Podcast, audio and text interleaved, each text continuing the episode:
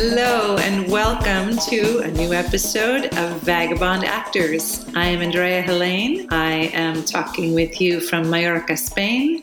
And joining me, as always, my wonderful compatriots, Gary Condes in London. Hello, Gary.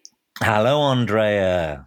And Brian Caspe from Prague. Hi. Hi. How's it going? Hi, Brian. It's good. How are you, boys, you, you gentlemen? Oh, boys. I, I it, may, it warms my heart when you call me a boy. It matches with how I feel I am. Oh, I like that. Yeah. So before we get into this scoop this week, let's talk about um, some of the things that you've been engaging in in your creative life. Anything you'd like to share? What's been going on with you? Uh, I, I bought, okay, so I put together my sound booth this week, my ad hoc sound booth. Is that and, the one you posted um, the photo of? I posted it on Instagram, a photo of it. It's a blanket thrown over a coat rack uh, with wheels on it, and then some P V C pipe that is, it's, so the P V C pipe, I bolted parts of it together for easy disassembly. And so I have a construction like that that is duct taped to the coat rack, and then I throw some blankets over that. And um, I don't think it isolates the sound as well as I had hoped it would, but it it's a cool story. So that's one thing that I experienced this week. And a very cool photo. You have to check it out. Yeah, it was a cool photo. And then the other thing that I experienced this week was I did a self-tape for a kind of docudrama style piece. And I thought there was a guy that I know here who was probably going to be someone that was good to read with. He had some life experience that matched up with this docudrama. And so I thought, I'm going to have him read with me. And so I called him up. It was an improvisation and they gave us a, a scenario and we did it and it was okay. And I felt like, oh, I'm not really right for this part. And then as I was about to start processing my tape, I looked at the email that I got from my agent again. And actually I had done the wrong scenario. And so, oh, no. yeah, but I had time because it was Sunday night and the tape was due Monday at eleven. And so I had time to do another tape Monday morning. And so I wrote to my friend and I said, oh my God, I've done this wrong scenario. And, and here's the scenario that we're supposed to do. And he luckily had the time and he wrote back and he said, wait a minute, I think I know this guy who this docudrama is about. And so he actually ended up getting in touch with the guy who the docudrama was about and talking to him and getting all kinds of insight into the scenario that we were supposed to do because it was all, you know, kind of real life. And so wow. The next morning we went and did the other scenario and he really gave me some insight. Now, subsequently, I, I'm pretty sure I didn't book that job. Uh, I didn't end up being right for it or whatever, but it was such a cool experience. It's such a, mm-hmm. it's such, such a fun experience to share something with someone and then have, you know, my, my friend got excited and I got excited and, and there was all kinds of connections made and it was just a cool kind of experience. Very yeah. cool. Isn't that funny how things work? Cool. Gary, what about you? What have you been up to this week? Um, well, I started with getting some ideas down for either a film or a play. I wasn't sure because in the first lockdown, I had all these grand illusions of writing something, but then things got pretty busy with work, luckily, and teaching that it never really happened and I never was in the right headspace. But when I went away in the summer in a staycation, there was a lot of time to sort of, you know, sit on the beach and just sort of relax and, and plug out of work. And I started to get these ideas and I started to think a lot about my father who passed away about six years ago. And I just started to jot down some random thoughts and ideas with the idea of either doing a play or a film. I wasn't sure. I wasn't really concerned about that, but it was definitely dialogue being written and fragments here and there. So it's leaning towards a film, but, um, you know, I started from this premise. I had this image of him because I was in a restaurant. And I had this image of him. My father was a restaurateur, Spanish. So, you know, there was only going to be a handful of jobs that he was going to do over here. And he ended up doing, uh, being a restaurateur. And he was always in a in a tux and dressed up. And even though he ran restaurants and he was the owner of one when I was a kid, there's this sort of noble image I always have of him as being at the front door and greeting people. Um, mm-hmm. And it, it kind of started from that. So I started to get some ideas down to start to write a story. It was a bit difficult, but then it was kind of quite nice to um, reconnect with the old fella again. Oh, mm. That's really sweet. That's great. Mm. Yeah, so that, that's what I've been up to. That's lovely. Good but it's for tough. you. Writing is tough. Yeah. I mean, I, you know, I, yes. I kind of know why I don't do it regularly. Um, but the discipline of that, and then so I'm I'm just not putting any pressure on myself to do anything uh-huh. with it. I'm just kind of like going, you know what? Let's see what starts to come out. And uh, I'm putting myself. The only discipline I'm doing is giving myself time over to it, maybe in a couple of hours. So let's see. You know, Gary, there's a book actually that I have, I really enjoy working through the exercises. It's called The Coffee Break Screenwriter. Mm-hmm. Where it, do you know it? No, I don't know. I'm writing it down. Me too. Where it breaks down the process of writing a screenplay from conception through to final revisions into ten minute segments. And it's pretty cool. cool. It's worth checking out because it's fairly open, but it ge- it lets you look at the material in various different ways and then provides a, a structure for getting your uh, screenplay down into a structure. So I've, I've actually done one outline based on what the exercises are, and I've just started a second one. What's it called again? The Coffee? It's called The Coffee Break Screenwriter, and it's by Pilar Alessandro, and she actually has a podcast called On the Page. Cool. So Coffee Break it, Screenwriter. Yeah, and it's very practical. I, I like the practical guides. I don't I don't respond very well to like grand statements. Yeah, you know? it, it sounds it sounds good actually. It sounds kind of um sort of step by step because I'm I'm yeah. I'm reading, which is really great, but it's so dense. The Anatomy of Story by John Truby. Yes. It's fantastic, but it is dense and it is, mm-hmm. there's lots of strands in there. So this mm-hmm. probably seems a little bit more up my street, right? Yeah, it's really it's really nice for what I would consider myself as is the casual screenwriter who is going to, uh, who I'm like, I don't want to spend an hour doing this right now. I've got a life. yeah. I'm doing something else with my life, but I do want to write a screenplay, so I'll take it in ten minute segments. So it's good. Mm. Cool. Uh, what about you, Andrea? What, so what have you been up to? I have been introducing some people to one another who I think have some shared interests here on the island, and that's always fun for me. I'm also doing some work on furthering this association that I've helped to co-found uh, called ICANN. It's a casting and acting network, and we have arrangements with Cast Upload, which is one of the online casting services, and working with the Mallorca Film Commission and really creating a place where actors who live and work out of the Balearic Islands in Spain have a place to be seen more easily. And that association, will, we will be sponsoring events throughout the year. And that's exciting to do some planning along those lines. And I'm um, also working on planning for some children's classes, I hope, or teen classes. We'll see what people are asking for. Mm-hmm. I keep getting little birdies whispering in my ear about some needs. So I'll have to see, if, you know, I'll have to see what we can do about that. That sounds really cool. Busy Bee. Busy Bee. Yes. That's me. This episode of the Vagabond Actors Podcast is brought to you by our friends at We Audition. Now look, we all know that auditioning in a pandemic sucks. You can't find the right partner, and if you do find the right partner, how are you going to connect with them in real time and have the read be seamless? Well, We Audition can help with that. They make it easy to find a partner, and they take care of all of the technical stuff so that you can focus on what really matters, your audition, and being awesome. Not only does We Audition allow you to find partners that can help you really kick ass, you can be a partner that helps other people really kick ass and get paid for it. There's other really great benefits to being a We Audition member. You can have one-on-ones with top casting directors, you can get career advice from industry professionals, and a lot more. Right now, We Audition is offering a discount on membership to Vagabond. Vagabond Actors listeners when you sign up with the promo code Vagabond twenty-five. So just go to we audition dot com, click on sign up, then click on the link where it says promo code. Put Vagabond twenty-five in the box and you'll get twenty-five percent off your membership. Now, back to the show. So a question that came up in class, which was, well, how do I memorize all these lines? And I thought it would be a good question to dig into, to give our tips and our tricks for working on learning lines. So I have mine. I have my favorites. Do you guys have favorite ways of learning lines? I know it's a drag, no matter how you slice it, but... It is a drag, whichever way you slice it, and it's probably the most or the least fun thing that an actor gets to do.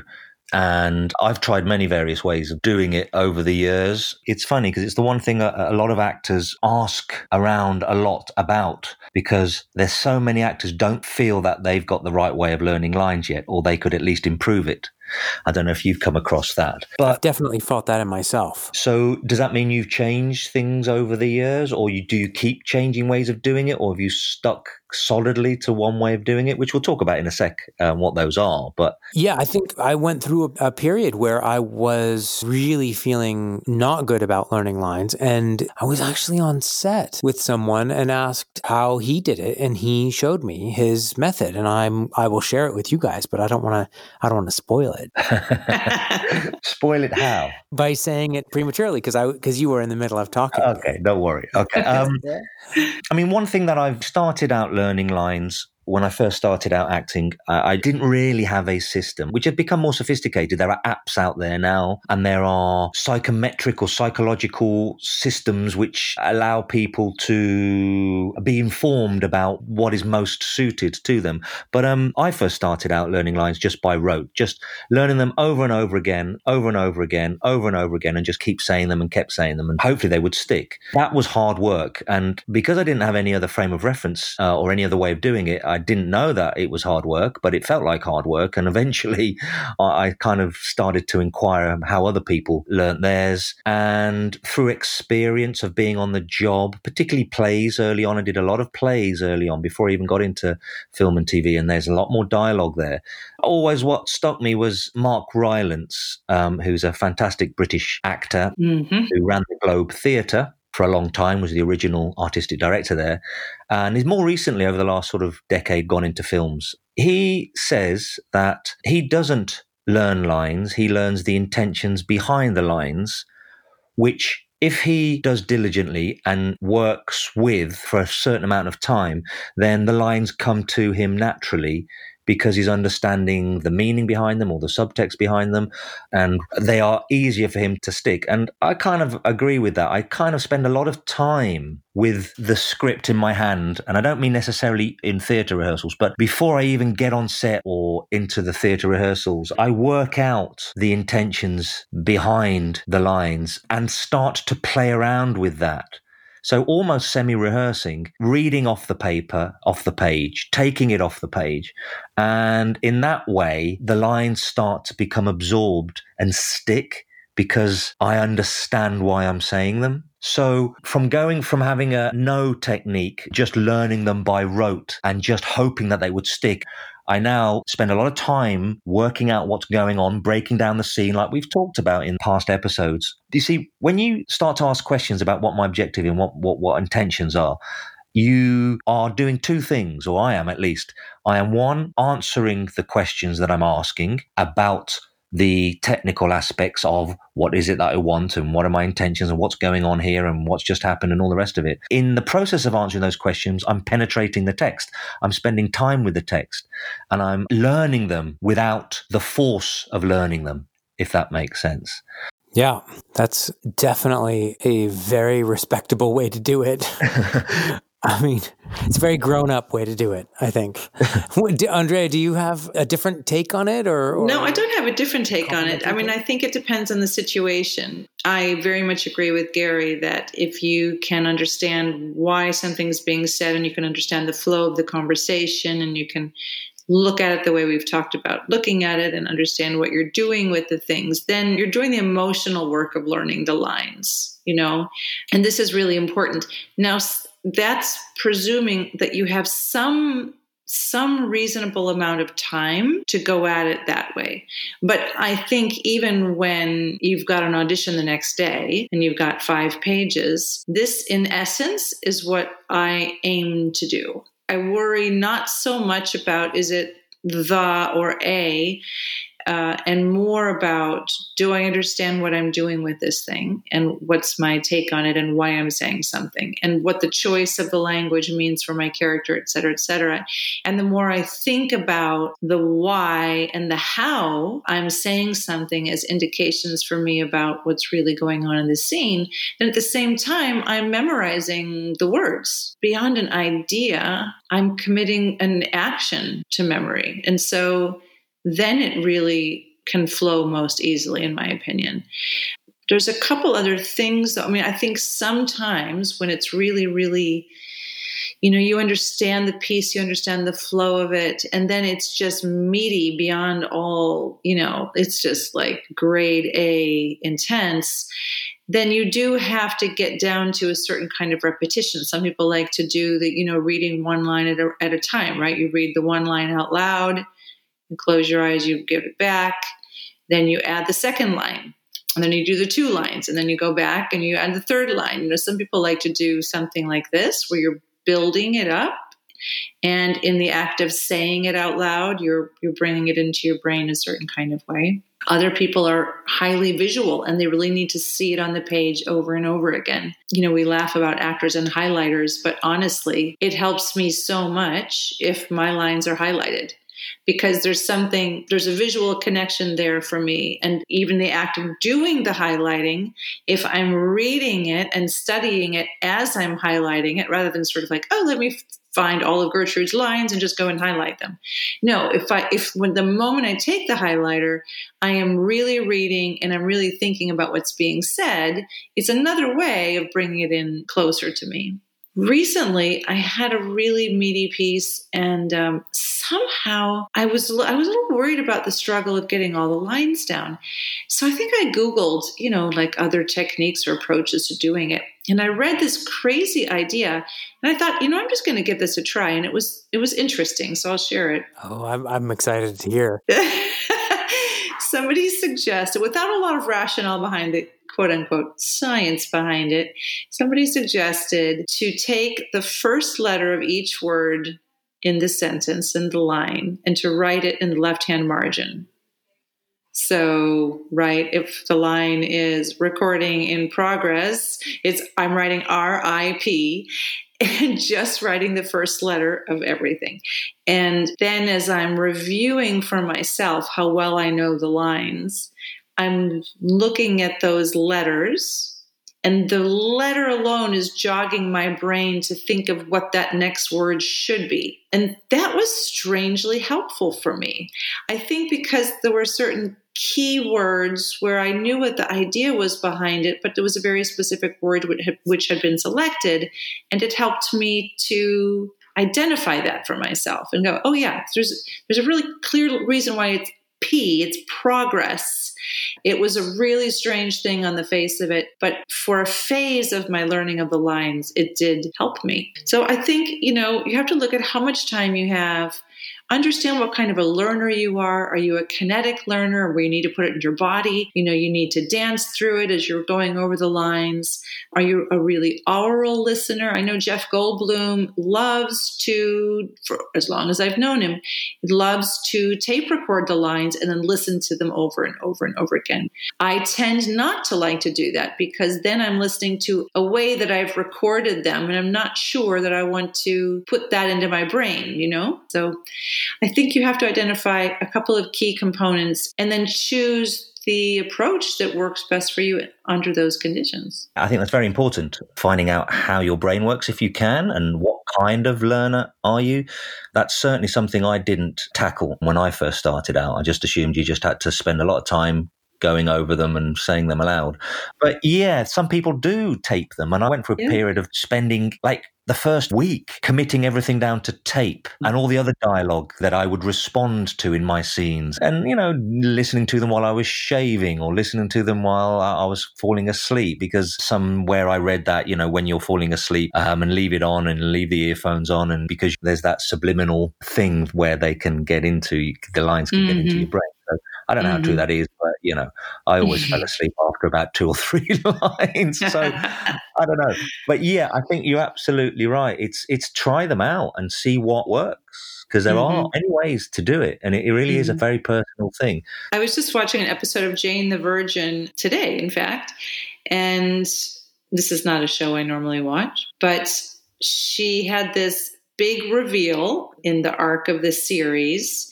So she's talking to two other characters in the kitchen, and of course she's just on this crazy stream of consciousness, talking to them, rolling around all the ideas. She's all over the map emotionally.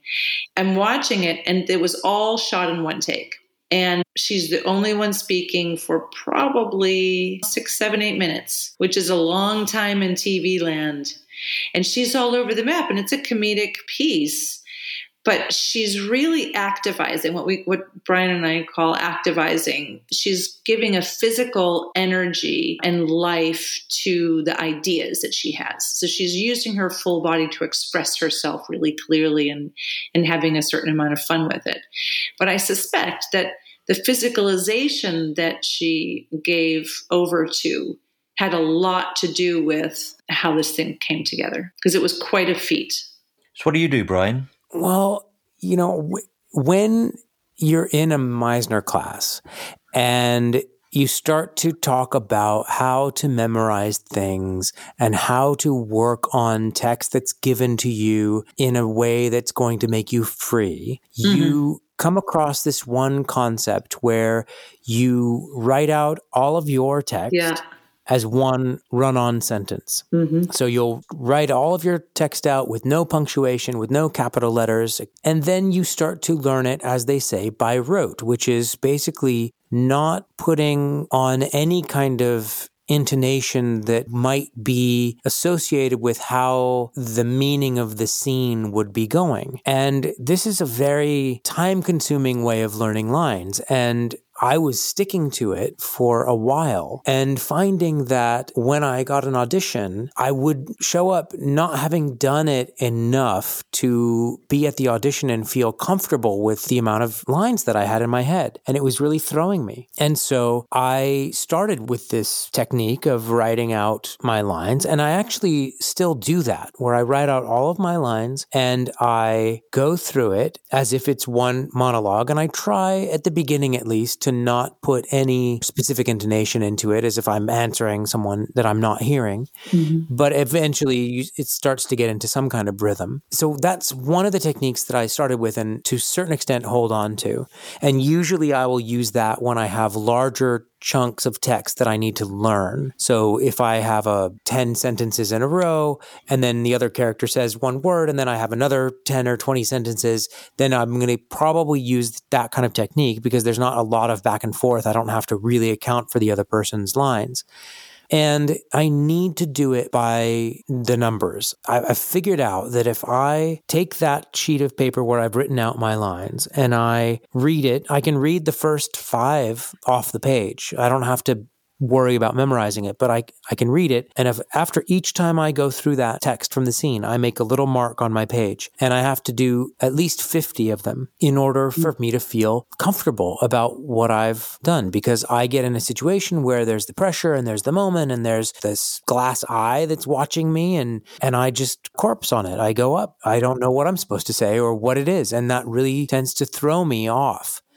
I agree with your assessment, Gary, that probably if I spend more time with the meaning and getting into it, then that would help. And I went through a period maybe five years ago where I was really feeling unstable doing text that I didn't have inside of me. And it wasn't necessarily because I didn't know the moments. It's because when I want to say, um, kill instead of murder. And maybe your technique, Andrea, of writing the first letter and learning the mm-hmm. first letter would help with that. Mm-hmm. But when I wanted to put a synonym in, that kind of threw me, because I knew it was wrong and I knew I was moving off in the wrong direction. And I focused on that instead of the moment and kind of tensed up.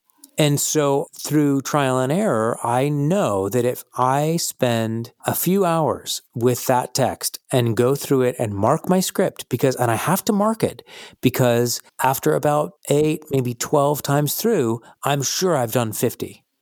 I'm sure I've gone through it fifty times after twelve times because I because I go, oh, I really know this. I really feel comfortable with it. And I need to go through it way past the point where I go, oh, I know this, in order to really know it when it comes to the pressure of an audition or being on set. Mm-hmm. Yeah. That's one of the techniques that I use. Mm-hmm. And the other technique, I do use an app for running lines. And mm-hmm. the particular one that I use is called Line Learner, and it's on iOS and it's on Android. And you record your lines and you record the other person's lines. And it has various settings where it will run through the scene. You can have it play your lines and then leave a gap for the same amount of time as your line takes, because it you've recorded it, it knows how long that line is. So it will leave a gap for you to say it, and then it will play the next person's line. Interesting. Yeah, it's really, it's really, really useful. Usually I start on that setting and then I'll reset it to not play my line and leave a gap, but just leave a gap. And I'm just basically running lines with myself. Mm-hmm. And I found that the two techniques in combination really set me up for really being solid on my lines. Mm-hmm. The technique where you basically say your all of your lines as if they're a monologue, I was running into the problem where I would show up at the audition and I'd never really heard the other lines being said. Mm-hmm. And sometimes the reader is not giving them to you in a way that is conducive to you really hearing them. And so... And I've actually learned a lot through being able to listen to those other lines being said and fi- and feeling, what am I responding to mm-hmm. that hits my line out of me? Right. Yeah. Maybe I would do it if I was just looking at them, but there's connections that I've made when I hear it. And yes. maybe it's for me being an auditory person mm-hmm. and I feel like I'm ready to hear the reader say those lines and kind of am primed for my response. Absolutely. Yeah. So I think that's been really useful. And also because I spend so much of my time traveling from place to place, you know, or kind of downtime or in a cafe or whatever. Like you said, Gary, it's when you're brushing your teeth. It's in my phone. I carry it with me all the time on the tram or waiting for wherever I'm going. I can have it with me, constantly running it if mm-hmm. I need to be. I-, I wanted to ask you guys about theatrical productions, the- doing theater. I tend to learn my lines throughout the rehearsal process, because being on my feet, taking the notes in my paper about, you know, the blocking and the ideas and what I need to do, this is all part of what's helping me understand the piece and put behavior to it and then learn the lines through the doing. Recently, I was involved in a theater production that's not going forward, given the current situation, but the director asked all of us to have our lines memorized before the first rehearsal. And I said, you know, just so you know, I'm going to have to have my script in my hand, most likely. I'll do all of my work as best I can before we start, but I'm probably going to have to have the script in hand because this is a really important part of how I get it into my brain.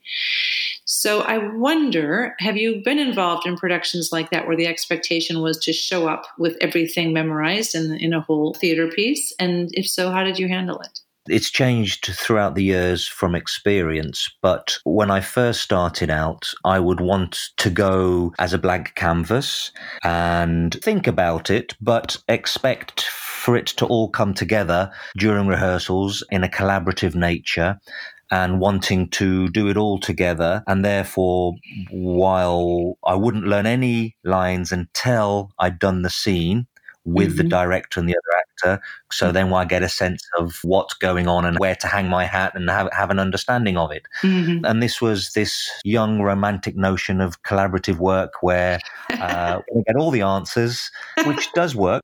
It does happen at times, but not all the time. But then I also found that I would run out of time and wouldn't have them down so well.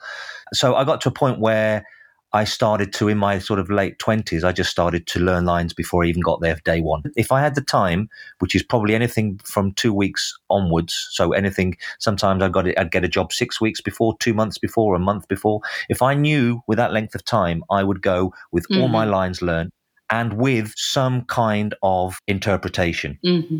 at the fundamental level of a scene, mm-hmm. meaning I knew what I wanted, I knew what I was doing, I had some ideas about characterization and the hows, but hadn't implemented them, and I had my lines down. Mm-hmm. And some people were shocked because like they'd still have their hands in their scripts until like tech run and and, and mm-hmm. all the rest of it. Mm-hmm. And, and I, that's that's a little concerning. Yeah, it is. But um, I got to a stage where I'd have all my lines down and I could still adjust. But that's the point. People think they can't adjust, and it's like, well, mm-hmm. once you get a technique that you understand, you should be able to adjust. Yes. And I wasn't setting anything. I was just able to come into a scene knowing what I wanted from the other person, what the scene was about, and have my lines down. Picking up on what Brian said earlier about the degree of learning one's lines, so many actors, and I've experienced this, and I get it in class, and you know, as you say, Brian, you, you, you think you know it, and then you get in front of the camera and all of a sudden it, it just slips away, is actors often know their lines at a conversational cafe, coffee table type energy, where because they're sitting down and nothing else is acting upon them, they can just say their lines very nicely and casually. But once the demands of a scene and the dynamic of a dramatic scene or a comedic scene act on you, the lines just go all over the place. Yeah. So one way of dealing with that is do something active. So once mm-hmm. I'd got my lines down, I'd like say them with some partner or a scene partner while making dinner or mm-hmm. shaving or yeah. whatever. So yeah. you got an activity, right? You got a bit of an activity. So that's very um, helpful, I find. Very helpful. Yeah. I had a teacher who, who used to say, okay, you don't know your lines well enough, because there was still a bit of a lag. There was still a bit of going inside mm-hmm. to, to try and grab hold of them so he could notice. And so what he'd do, he'd stop the rehearsal, he'd stop the scene class, and he'd go, okay, see that broom handle, juggle it on the end of your finger without dropping it while saying the lines. So mm-hmm. my concentration would be on keeping the broomstick on the end of my finger upright and not letting it drop while I was saying my lines. He says, now you know your line. Learning your lines is being able to say them back to front, standing up while you're doing something else. Mm-hmm. Yeah. Because we're often doing that in, in our acting, you know. Yeah.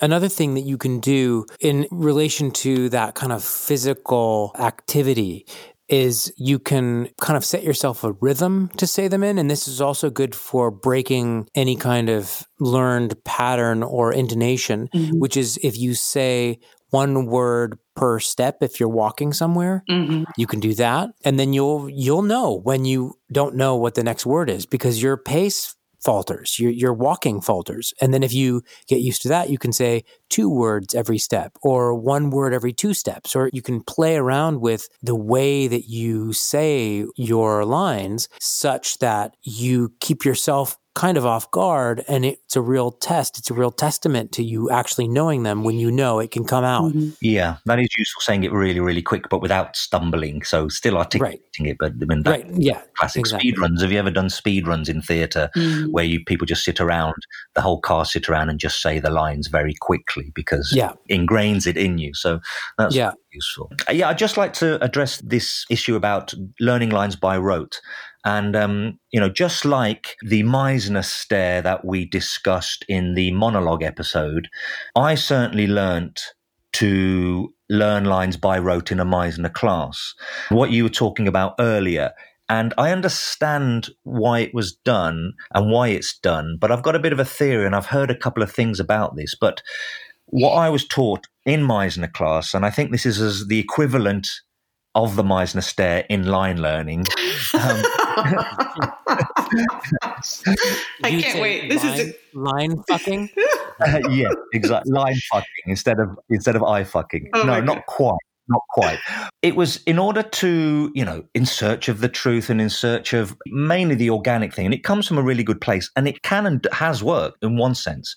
Writing out all your lines in one monologue as opposed to dialogue, and cutting out the other person's dialogue so that you have to really listen when the other partner speaks. The whole idea of writing a monologue of all of your lines and putting them together without punctuation is so that you don't get into line readings. Mm-hmm. And that's a good idea in theory.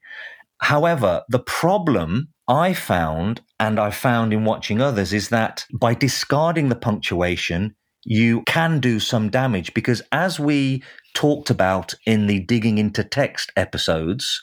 See, I've mentioned two episodes here that we've done. You're in the doing pod. Very well, Gary. Yeah. Thank you very Excellent. Much. If you guys haven't listened to the monologue episode or the digging into text episode, do it. Do it. Yes. Um, Pause this episode and go and listen to those. But as we pointed out in the digging into text, punctuation, when you're dealing with a good writer, can really help to get meaning, to understand uh, a way of playing it, and even create behavior. So when you're learning lines by rote in a way that you strip away the punctuation, I was getting actors on stage who should be asking questions and they weren't. Mm-hmm. Because they'd learnt it in that way. The very thing that they were trying to combat, which was having line readings or stopping it from being mechanical and staid, was defeated because it then became a kind of splurge that, although it had a, a kind of real sense to it, the lack of punctuation in it didn't give it any nuance. I totally hear what you're saying. Now, I'm going to just give you the perspective of how we used that technique in my years at Playhouse West to just shed a little light on that as a tool.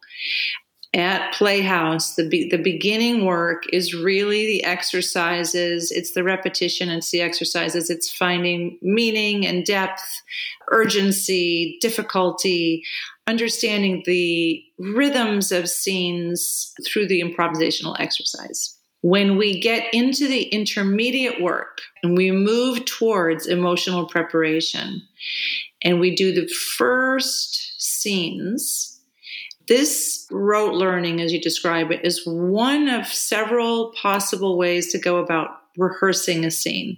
And it is challenging for students to do. It's really challenging for them to do this well. Um, when you have two actors who've only learned their own lines and they've written them out this way, right? When they've read the scene through a couple of times so that they know what the idea is of the scene, they get a sense of what their point of view is, and then they've just gone about memorizing it without any attachment to punctuation, to when a sentence or an idea begins or ends, and without paying attention to, right, what the pinch is, what that what that prompt is from your partner. But the intention of that, you're right, it, it is to detach them from ideas of the scene, because now you've spent all of this time trying to get them to function in a really healthy way as an actor, to be spontaneous and present and to be thinking on your feet and to be using what exists and not making crap up, because you've tried to get rid of that habit that exists in a lot of actors when they first start that work, where they're trying to create things or put things on.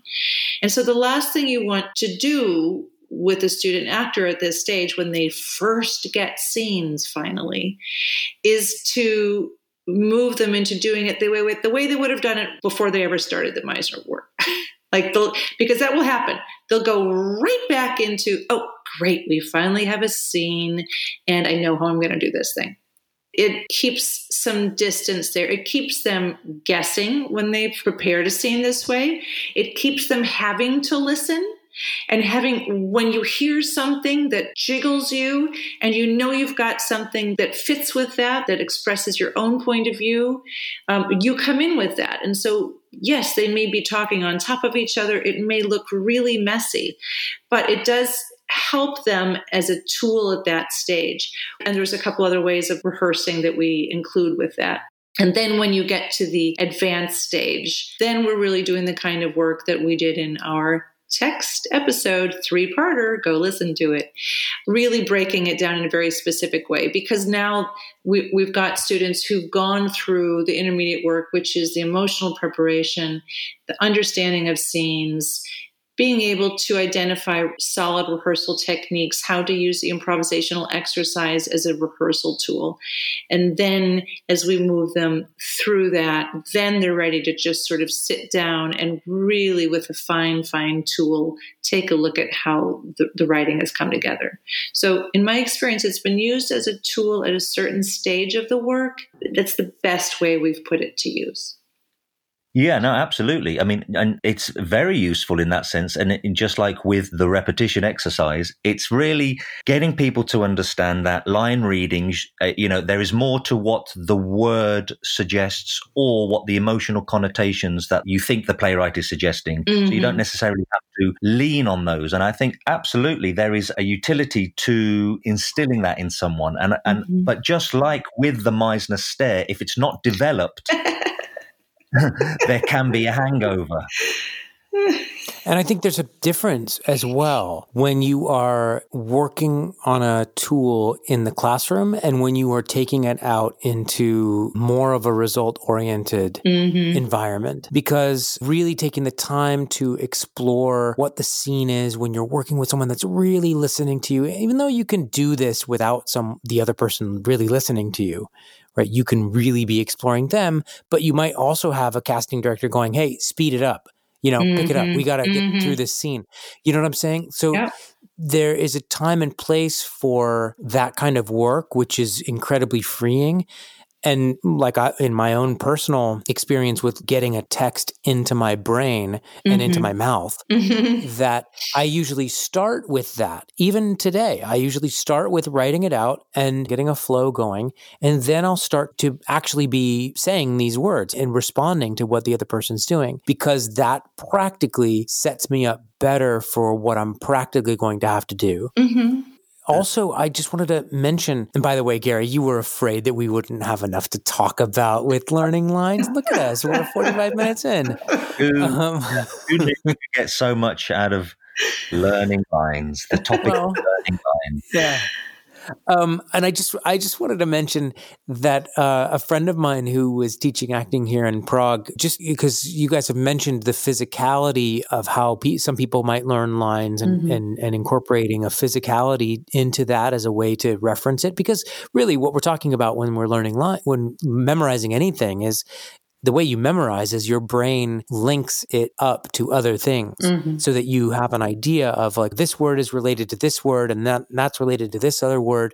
And that's why it's easier to learn lines after you've blocked a scene, because then you have the physicality of being in a certain space when you say that group of words. Mm-hmm. So this other teacher used to have a technique where he would have students assign a movement, a specific movement to each word. Mm. Mm-hmm. And so the performance of the monologue actually became almost like a, a kind of a dance. Mm-hmm.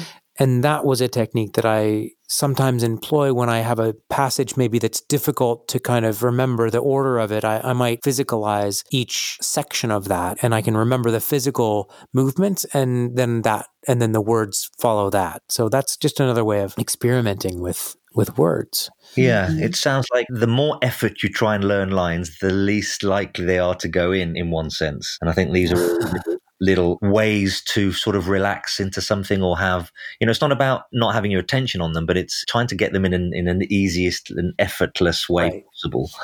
Well, there's people too, because you have people that are on shows where they have to memorize lines every day. Right. Soap acting. And Christ. soap acting is a huge, is a huge yes. uh, example of that. Yeah. But even, you know, Gillian Anderson on the X-Files was talking about how she was really struggling with learning lines on the X-Files. Mm-hmm. And because it it's so technical and because it's so, there's so much exposition that you have to get through, and, and they might start to feel like every episode is kind of the same thing and you don't really ha- know what it is anyway. I think maybe even on Star Trek, it was like that.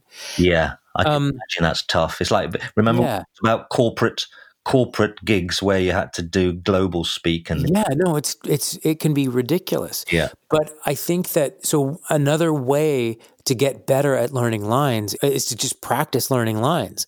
And we've talked about doing self-tape challenges and things like that. So if you did two self-tapes a week where you had to learn a, a scene or or several scenes, you know, several times a week, you get better at learning lines mm. because you're just doing more of it. I know actors who struggle to learn, you know, three sentences of a monologue.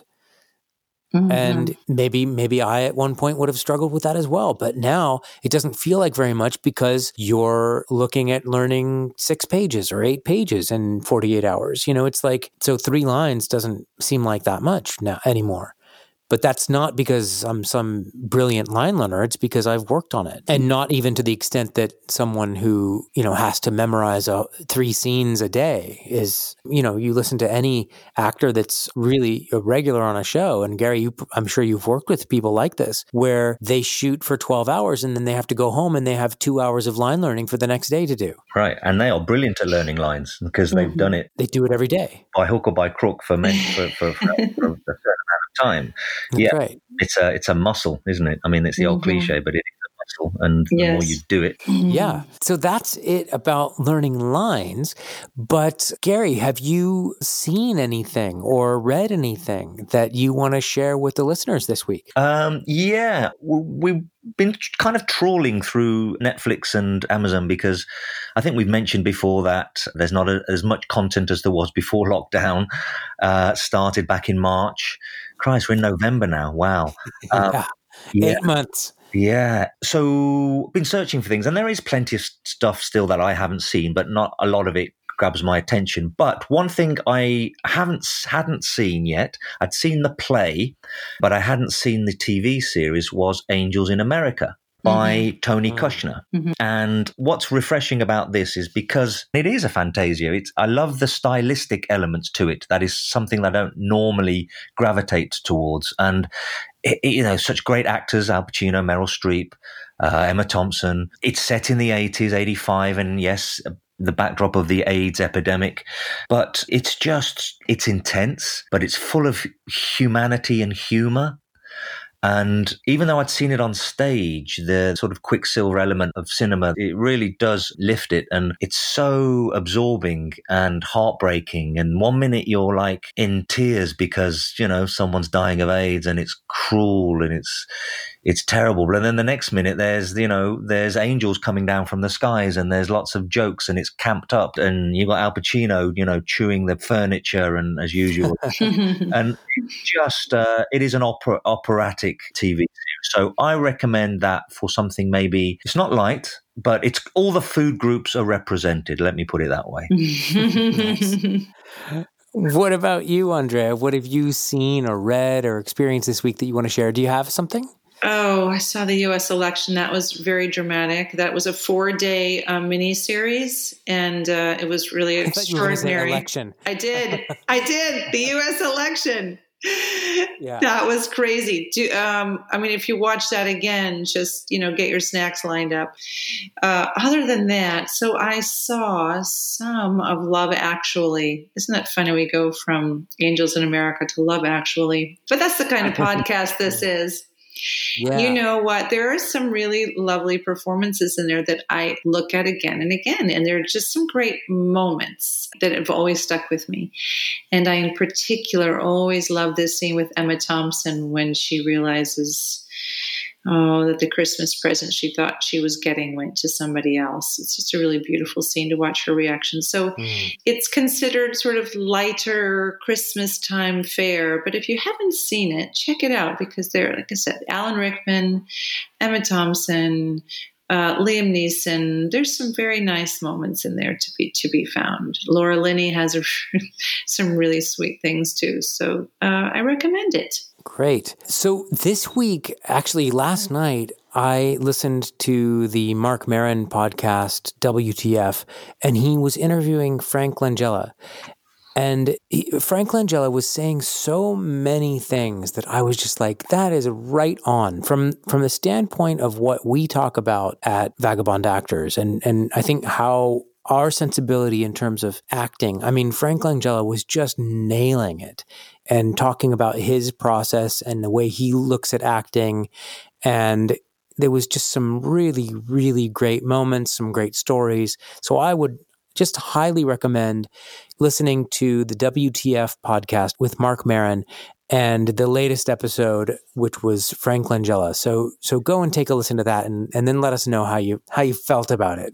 If you guys out there in uh, Vagabond Actor Land have your own ways that you learn lines that you want to share with us, we would love to hear how you do it. If you have other topics or questions that you'd like to have us dig into, we really, really would. I know I say this every episode, but really, truly, we would like to hear your questions and challenges and dig into them on the show. So don't be afraid. Get in touch at Vagabond Actors on Instagram and Twitter. And we have a Facebook page. You can leave questions there as well. But if you want to get in touch with us uh, individually with Gary, it is his website. Gary. That's right. Thanks very right. much. What is it? It's It's gary condes dot com. Is that right? That is absolutely right. Thanks very much for uh, for for doing doing the legwork on that one. You're welcome. I, I you wanted to uh, mix it up. And Andrea is on Instagram and on Twitter at, let me see if I can remember, Uh, it's at Andrea Helene three on one of them and at Andrea underscore Helene on another. Oh, you're brilliant. You know, your line memorizing is coming along really well. This was good. It's really good, isn't yeah. it? Huh? And, uh, and I am, what am I? Well, your email. Mm. I know your email. Don't tell my email. I know. What am I Twitter at? I am at Brian Caspe on Twitter and Instagram. Yes. It's very easy. It's very easy. I try not to make it so hard. So please get in touch with us, like and follow, and uh, share this with your friends. Um, and uh, we've got some exciting podcasts coming up in the future. We hope you uh, join us next week for one of them. And we hope you stay safe and uh, enjoy your time with, enjoy your time on the world. I don't know what the fuck I'm saying anymore. Okay. All right. That's it. Stay safe, everybody. Stay safe. Stay, stay safe. safe. Enjoy your time with your loved ones in lockdown. That's right. That's right. Okay. Good night. Good night. Bye.